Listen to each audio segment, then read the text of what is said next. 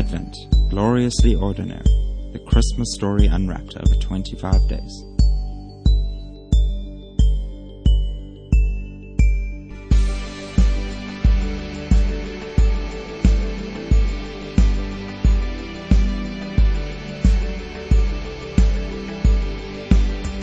Well, folk, welcome to day 16 of our Advent podcast, which is subtitled Gloriously Ordinary. And yesterday we were chatting to Matt in Cape Town, discussing that Wendell Berry poem, and we found that it's possible in the mundane, normal, run of the mill stuff of life that we can, in the words of the poem, stand with one hand on the door, looking into another world that is this world.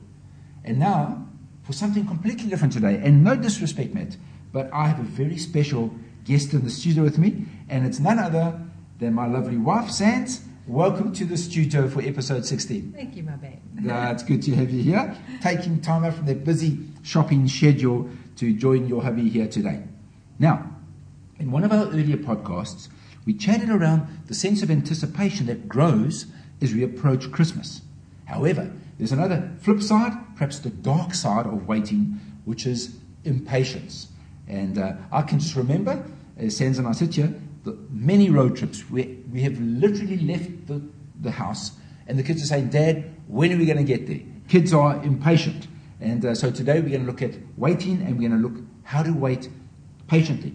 And this, some of this was prompted, if I can confess, from a book that I discovered online this morning by Dietrich Bonhoeffer, God in the Manger, a beautiful reflection on Advent. So Get onto Google, go to Amazon, and get it. It's only $10. Buy it with a click. But enough of Dietrich Bonhoeffer. A scripture. Paul writing to the Galatian church says, But when the fullness of time had come, God sent forth his son. Folk, there was a waiting period before the fullness of time. And so today we're going to look at how we can help ourselves to wait more patiently. So, now, waiting is an art. It's an art that our age has forgotten. And so I'm going to throw the ball to my lovely wife and say, Sands, are you a very patient person? Definitely not. no, I won't say amen yet. What makes you impatient? Queues. I can't stand queues. I know that. Home affairs. Um, yes.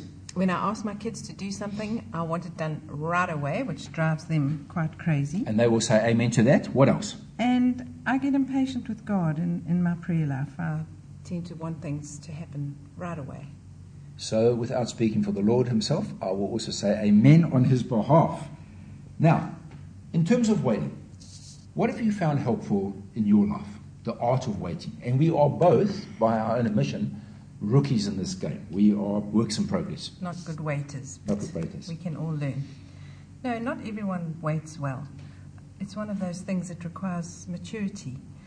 We've all seen those psychological tests where they offer a child a small thing now or a big thing down the line, and 99% of, of they always take the small will thing. choose a small thing. They always take the small and thing. I think as Christians, we, we can be like that too.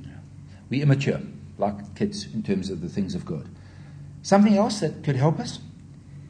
Yeah, I think waiting is one of those things that helps us to see clearly, you know. I mean, we both enjoy bird watching, game parks, and often if you just stop and take a break and look around you, you'll see something that's been there all the time, something that's revealed that was actually been there waiting for you to see it. That's one of the benefits, isn't it, of Yeah. waiting? Because as we wait, eh, not just with bird watching, but with all life, if we just pause, we see things that are more subtle that, that we didn't see first time. And often those are the important things in our lives Yeah. that we see there. Now, just quickly, let's move from bird watching, which has been great, and I love watching birds with my love, but moving from and translating into our devotional lives, your devotional life, what, what do you find helpful that helps you wait and has been helpful to you in your life? I think um, devotional book that you can read It's on a regular basis just slows you down, centers Yeah. your thoughts. I love that scripture that says, um, "They who wait for the Lord shall renew their strength. They shall mount up with wings like eagles. They shall run and not be weary. They shall walk and not faint." From Isaiah 40. Um, just that sense of taking the time just to, to wait. to wait. Yeah, and it's not, and, and it's also it's not just a, it's not just like a blank waiting. It's not like a meditation in the Eastern context. It's waiting for God. It's waiting on the Lord. And um, I just want to just come in there because it just reminds me of a quote from that book that I managed to snap this morning, where Bonhoeffer says, and it's, it's a chapter titled "Waiting for God's Word." He says, "We are silent in the early hours of each day because God is supposed to have the first word, and we are silent before going to sleep." because to God also belongs the last word. And we wait for the word in order to honor and receive it properly and come away blessed by God's word. That's such a lovely quote because we need to approach God's word humbly. Yes, yeah.